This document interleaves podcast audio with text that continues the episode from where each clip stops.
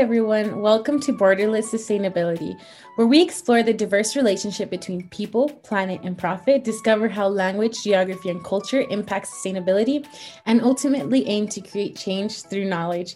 My name is Elisa Rivera. And my name is Miguel Fraga.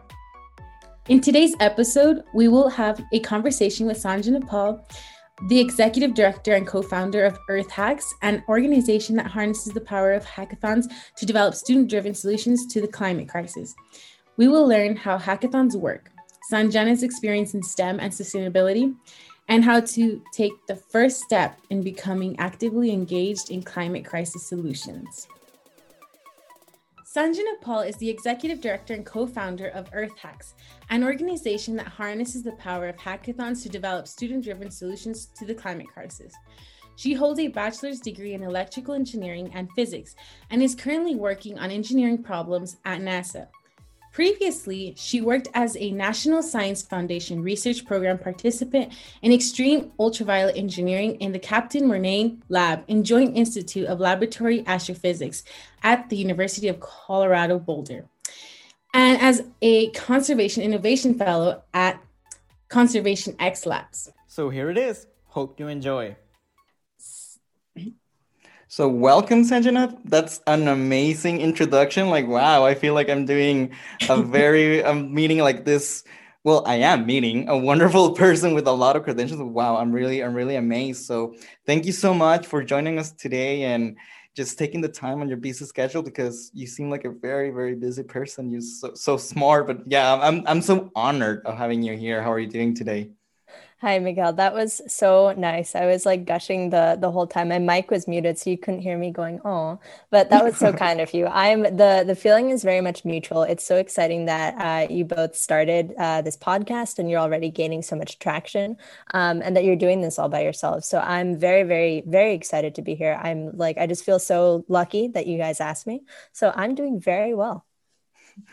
Thank you, thank you so much. So one of the things that we like to start the podcast i would to like make the conversation easier and start getting to know ourselves uh, more mm-hmm. is that we want to know how did you sanjana or when how and when did you start to become more environmentally conscious was it your from your childhood or when you started working so yeah tell us more a little bit tell us more about yourself and that part yeah, no, that's a really good question, you know, because I think that that's one of those questions where when you ask it the answer changes a little bit every time, you know, because it's it's one of those things that there might not have just been a single moment, there might have been many moments that led up to sort of a an aha or that just sort of influenced your life in some way. So I really think, you know, in terms of environmental consciousness, I always was. Uh, but I, I, think that in the later part of um, high school, I was homeschooled um, and I was mostly teaching myself at that point. And so I was reading a lot of news, a lot of other stuff like that, and I just kept coming across, um, you know, the environmental issues that we were facing. So I think it kind of just snowballed from there. But what about you guys? When when did you know this start to become an interest for you and lead you down this journey? So I can start. Um, for me, was a study abroad program when mm-hmm. I went to Peru that's when I firsthand saw what sustainability is. I learned mm-hmm. about sustainability. So it was basically through education and I and I kind of feel bad I wasn't earlier. I wish I'd, I knew about this earlier. Uh, what about you, Elisa? So I I, re- I shared that on podcast one, but I will definitely say that it was that one project that we had, Miguel Project Delta at UTEP, uh, where we had to kind of create a um, campus like recycling program.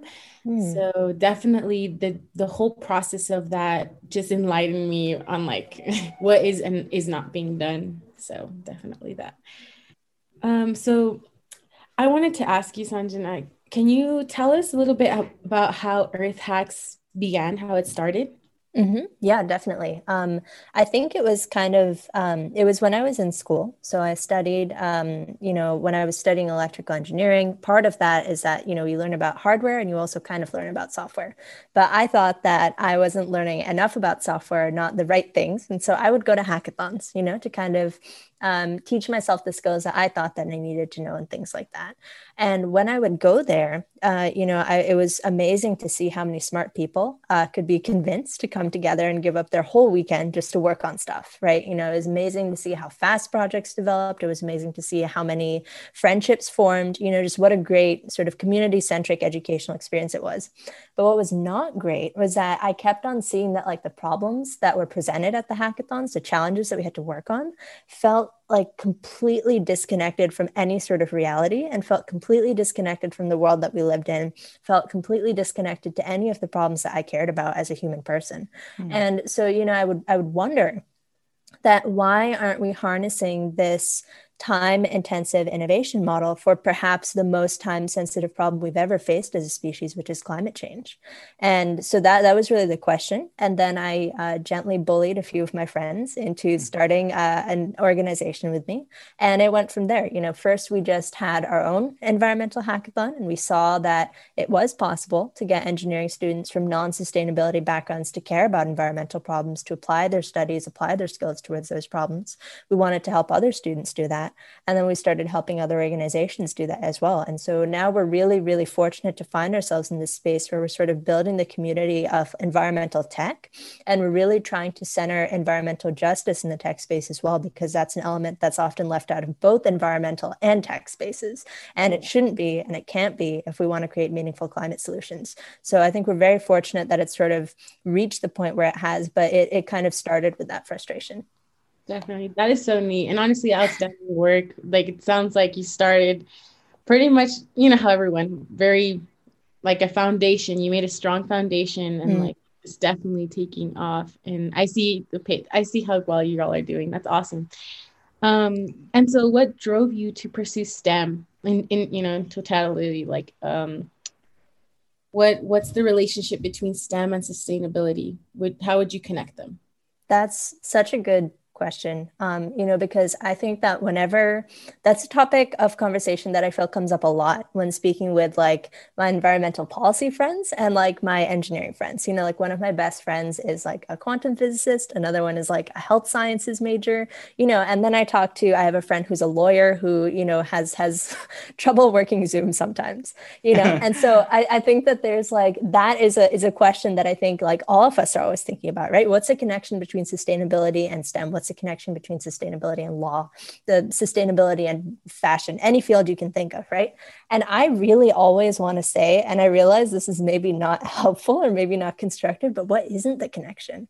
You know, environmental problems are everyone's problems. Environmental issues are everything issues, right? You know, no matter what problem you're you're dealing with in the world today or you're facing, in some way, shape, or form, it's connected to the environment. Whether that means from you know the traditional sense of sustainability coexisting with the biosphere, or whether it means that we are humans and we live in this environment on planet Earth, and stuff in our built or you know natural environment is affecting us. So um, again don't know how helpful that was but i really think that mm-hmm. the the connections between those two fields are absolutely everything you know from the telecommunications technology that we're using to speak to each other from different sides of the country to um, you know figuring out what it is that we're going to do after that uh, after this conversation what devices that we're going to use after that where did they come from how are they manufactured supply chain considerations what's powering them why what effect does that have so i think it's inherently intertwined with um, every aspect of it. And I honestly just find it really weird that it's not more a part of sort of mainstream education and mainstream conversation to sort of acknowledge that, you know, to have more of that holistic worldview and think about how all of these things are connected. And you know, it's very it's very interesting that you mentioned all of that connection because um, Elisa and I back in I don't remember if it was 2017 or 2018. We mm-hmm. organized an eco hackathon. That was mm-hmm. the first hackathon that we did at UTEP, yes. and it was very um, interesting because it was a whole different learning experience for us. Right. Because we, I personally never attended hackathon. I was mm-hmm. not a computer science or electrical engineering major. I didn't mm-hmm. know what to expect. So, right. um, furthermore, um, further less even organized one. And one of our officers that we had there, um, he was uh, a computer science major, mm-hmm. and we had a lot of issues even connecting computer science with sustainability. He was like, Right. how how how is sustainability related to a hackathon? I mean, how can you sustainably hack or sustainably code something? And it was something that I was not prepared to answer at that point Mhm. because I I didn't know. And I remember the hackathon when we did it, it was called the Eco Hackathon back in back in that time. We had different how many students we had at least i think like 20 30 students that participated Mhm. Yes. and and it was very interesting because we didn't plan it super technically Sure. and probably it's because of our of our lack of technical knowledge on how a hackathon is supposed to be organized but the the the results were very very interesting i mean all the Yeah. solutions they came up because that's that was my understanding at that point that a, a hackathon is basically finding a solution Mhm. through um, whatever means you have possible or through your knowledge right Mhm. Mhm. and one of i think the winner was Elisa, correct me if i'm wrong was this um, group that found a way to do kind of like precious plastic, similar to that idea of like recycling plastics to turn them into like um, the filament for 3d printers and that was a very interesting project but um, i don't know if you can help us understand, understand a little bit more on that direct relationship between coding a hackathon and that technical um, aspect into sustainability Yeah, that's really interesting. And my dog, as you can hear, is chiming in as well. So he'll be the, the guest, the guest speaker on this podcast. Um, but hopefully he'll uh, finish his thoughts soon. So yeah, no, I mean, first that that um, I guess I'll start with the last part. You know, the the correlation directly between like coding and sustainability, right? So there's this really cool guy uh, at Microsoft. His name is Asim Hussain, and he has developed what he calls kind of like the principles of like green software engineering.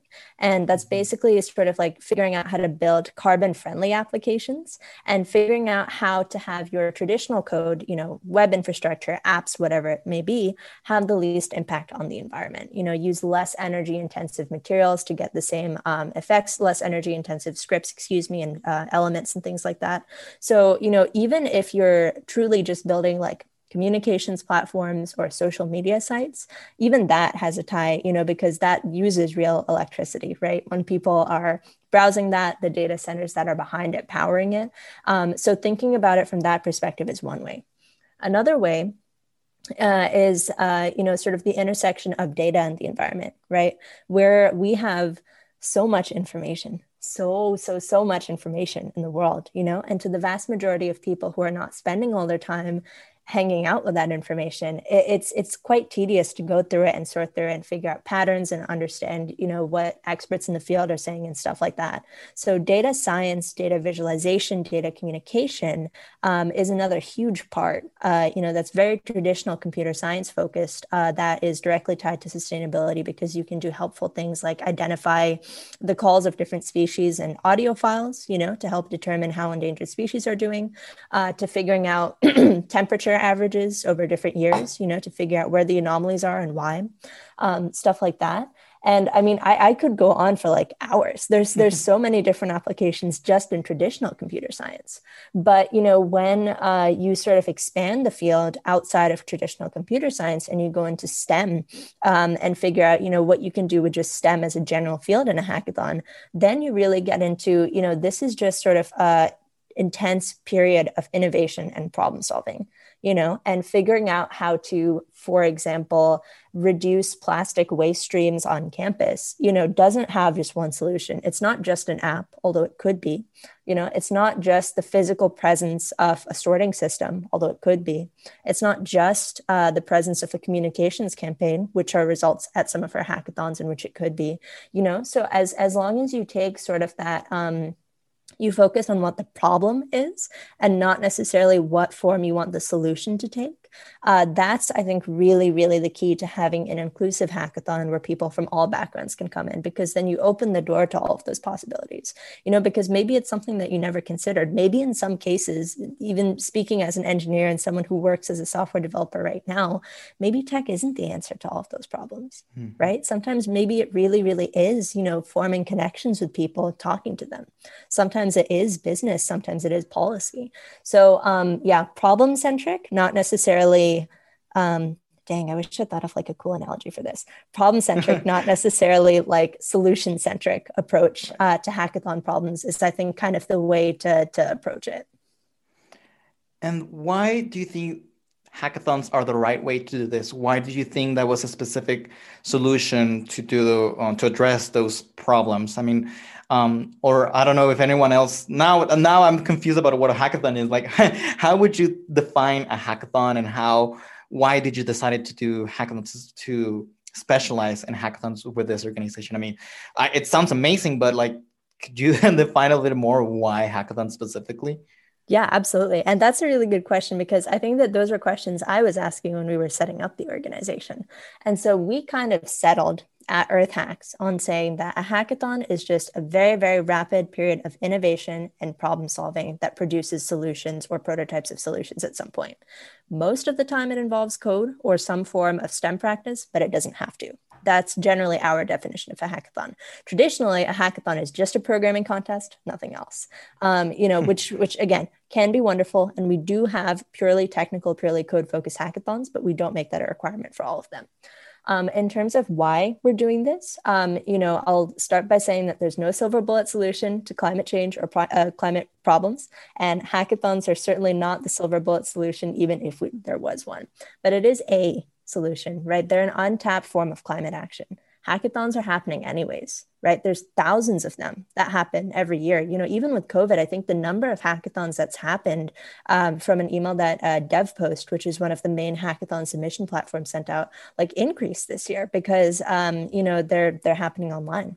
So if you know people are getting together anyways, if people are working on problems, anyways if they're talking to each other and learning from each other anyways why not just you know get some environmental stuff in there? You know again worst case scenario is that people get educated about it. Best case scenario is you're able to develop solutions to localized problems help organizations that are already working in this field or maybe develop something totally novel. So it, it really was less um, of a case of why and more of a case of why not. Wow I mean, and I've been lucky enough to actually participate with Earth Hacks in one hackathon, and I use like DevPost, you know, as you were mentioning, um, which is brilliant and such a great platform, like you were saying. Um, I wanted to ask you. So I've noticed that not everyone that participates in Earth Hacks is necessarily, you know, an engineer or computer science, you know, major or pursuing that in any way, shape, or form. Um, so, how can non engineers be involved in hackathons? Yeah, that's a good question. I think that one that should probably be put on like the FAQ page of, of pretty much all of our events and other events. the most simple way is really by just showing up you know, by just talking to people about their ideas, you know, about talking to people about environmental problems, how they feel about them, forming those personal connections. You know, there is value in that. There is value in having this shared human experience about this huge, vast thing that like none of us can comprehend. But on a more pragmatic level, um, you know, again, so many different ways. We actually had a hackathon just last weekend, Vaquita Hacks, which was focused on the vaquita, which is one of the most critically endangered species in the world.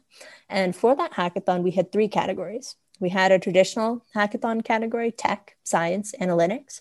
We had a legal category, where we asked law students uh, to come, get together in that period of time, and draft a white paper to send to policymakers. And we had a communications category where we had people who had no uh, technical background and also probably no legal background come together and try to create and craft compelling narratives and education tools about the vaquita to both raise awareness of, excuse me, this issue and also kind of translate it to the wider plight of the biodiversity crisis and human induced extinction. So, I mean, as an organization who does these hackathons, part of that is our responsibility is is figuring out how people who are not engineers can figure uh, can can participate in these hackathons. It's creating challenges like that and actively inviting them to come participate. Part of it is again that that problem focus and not necessarily that the solution has to take this form focus. You know figure out how to streamline e-waste recycling not figure out how to build an app for e-waste recycling you know because um, as then that empowers people to come and bring their unique skill set to it.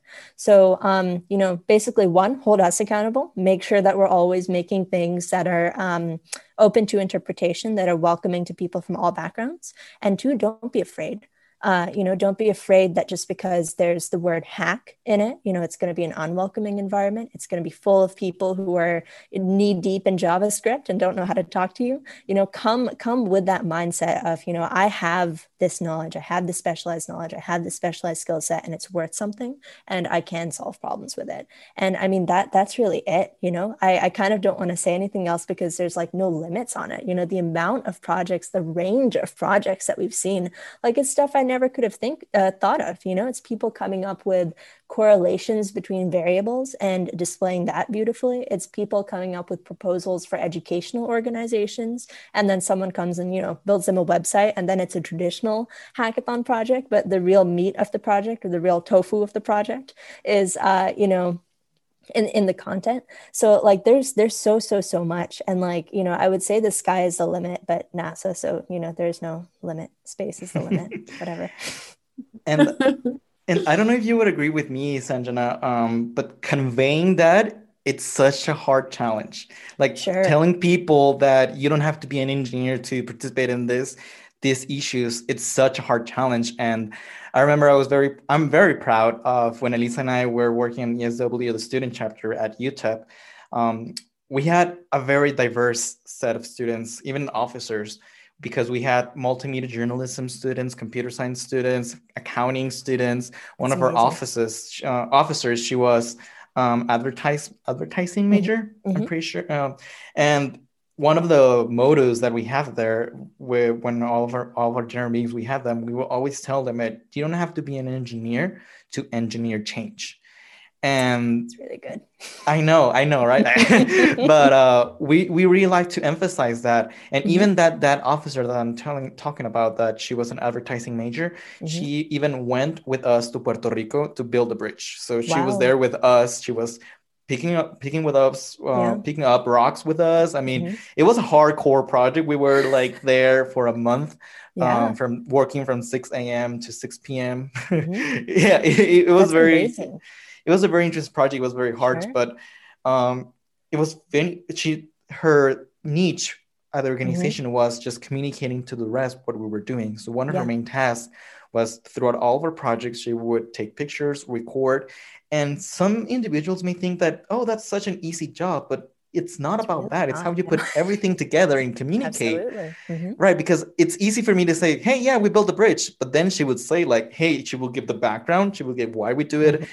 And it's so important that but it was it's such a hard thing to communicate people like hey i mean you can come to this hackathon you can come to this organization just because it has the word hack or just because it has the name engineer in the name mm-hmm. doesn't mean that you're not welcome and i expect the same in other organizations that do not have the name engineer just because i am an engineer I'm, I'm pretty sure I have something to add to an accounting organization or a law group, even though I'm not right. a law student, but right. I do have my perspectives. Uh, that all of us can bring. Mm-hmm. So yeah, I mean that that's that's something that reminded me when you were talking about that. But also, I was thinking you you mentioned that you of course have diversity of of majors and mm-hmm. all of that. But how does it work with or or your hackathons are tailored more towards students? Have you had professional membership?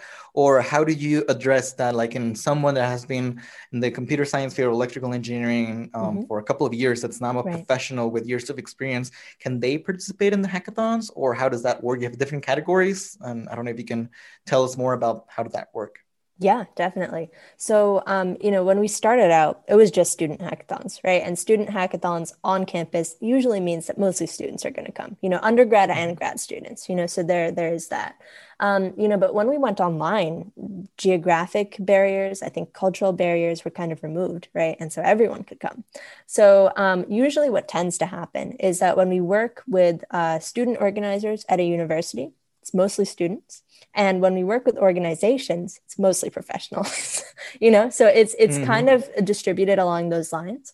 Um, and we do mostly targeted outreach to um, to students because you know hackathons are a big part of student culture. You know it's a really big part of sort of the development that you have as someone who's just sort of starting out and everything.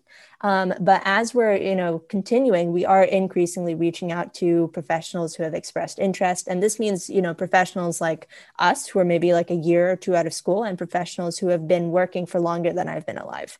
So, uh, you know, so it really depends. It's, I think we. Um, it's been wonderful, but we didn't expect the amount of different types of folks who would come to online hackathons. I remember we had um, a hackathon with a group of students at UC Berkeley, and uh, in May of 2020, and more people, students and professionals from outside the United States attended that online hackathon than UC Berkeley students. And it was it was a really unexpected and interesting wow. surprise. Like the winning team was from like Brazil and India and I think it was like a Brazilian postdoc and an Indian student or something like that you know and so like it's all over the place and so we've been like trying to monitor our demographics because we had a pretty good idea of what it was before we were just like you know it's mostly going to be STEM majors from universities, and we're going to try and really appeal to the non STEM majors as well. And now we're just like, oh my gosh, there's GIS professionals, there's lawyers, there's undergrads, there's high school students, there's postdocs. You know, how do we sort of um, figure out how to resolve all of this? And so it's the best problem to have. So it's really, I know. Yeah, that's what I was about to say. Like, what a wonderful problem to have. Exactly. Like, oh no, so many friends. Ah. Um, so I know, I mean, I can imagine the experiences, the network, the people you've met. It's it's a lot, and I don't want to like say pick your favorite, but I'm gonna kind of tell you like from those, you know, which one at least surprised you the most, the one that comes to your mind first, that like made an impact for you. I I feel like I just short circuited like so many. I thought of so many.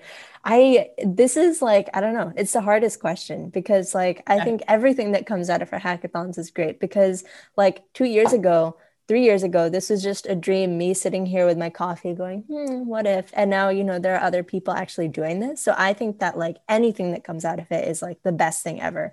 And I think that every participant is like my favorite participant and everyone who attends is wonderful and stuff like that. So I guess really what I'll, I'll say is I'll just say the ones from the most recent hackathon because like there's, I, I, I am sorry, there's no way I can choose. so, you know, from our most recent hackathon, we had um, a group of people uh, on the communications track, none of them were technical people, build a chat bot uh, build a chat bot to tell people facts about uh, vaquitas, their habitat, the issues that they're facing, stuff like that. Like it's online and it works, and like you, it will be online for you to use in like a couple of weeks once we clear it with everyone. But it's the holidays, so that's you know, awesome. so you know, that's that's amazing. And then you know uh, the the law students at that hackathon, they actually like drafted a white paper. Like they didn't just talk about like policy, like they have a white paper, and it's going to go to policymakers in the United Kingdom in January. Um, so like it's it's real and it's out there. And then the science um, students created these amazing visualizations, which again are going to go online, that really just kind of shed light on this complicated issue of the socio-political factors, the geographic extent of the the Vaquita domain, and you know the the issues that they're facing and everything. Um, you know, so so stuff like that, stuff that you know before the hackathon didn't even exist. There was no inkling of it, you know, and then you come out on the other side of that 24 hours and there's something entirely new in the world that you've created and that can actually have an impact on things. So, you know, I think um, using those projects as an example, anything that does that, that it's just so cool to think that like this, this was sort of the um, vessel or I don't know, the ship through which this idea had to sail to like become a reality or whatever. But anything like that, it's absolutely mind blowing to me. Wow. I mean, if that's just a recent one, I can imagine like all of the other ones. Um, and I was going over your website and I saw that there's so many. I mean, you had a couple yeah. of in, in December. Mm-hmm. It's like, wow, I mean, I'm so happy and proud of you that it's thriving the organization. yeah, I mean, I I don't know about you, Lisa, but I just love seeing other sustainability professionals thrive and the organization be successful because that means we're all achieving our goals and we're all going together. I don't know. I'm just I'm just so happy for you, Sanjana. Um, thank you so much. That's so nice. But thank you. So um, now that we've know about Earth Hacks, and of course I want to get involved more, I, am definitely going to be joining one of the future Earth Hacks. Um, I'm going to be the one that we organized. I'm, I'm proud of it, but I'm pretty sure it was not how a hackathon is supposed to be. So I'm excited to participate in one that is well planned, like for like you, because of course, if it's planned with you and everything that I've heard, I mean, it's, it's going to be awesome. So yeah, I'll join probably in the next one or some of the um, other ones. So tell us, Sanjana, how can we support Earth Hacks like us or listeners? How what would you need from us to help you achieve your goals? What's what's something that we can help you with? Yeah, that is so nice. First, everything you just said. And then, secondly, that question. So wonderful. So kind of you to ask. Um, I mean, really come to our hackathons. You know, the best, Katharine Hayhoe, uh, Dr. Katharine Hayhoe, one of the most like prominent climate science communicators in the world, um, says that the best thing that we can do about climate change is to talk about it. Right. You know, and so hackathons again, bare minimum, provide a space to talk about this, to educate each other about it, to exchange stories. So, first, come to our hackathons, start a hackathon, get involved in environmental action any way you can. If this is the best way, please let us know. Um, you know, then secondly, we're a small nonprofit organization, uh, you know, and we don't charge any students for any of our services ever.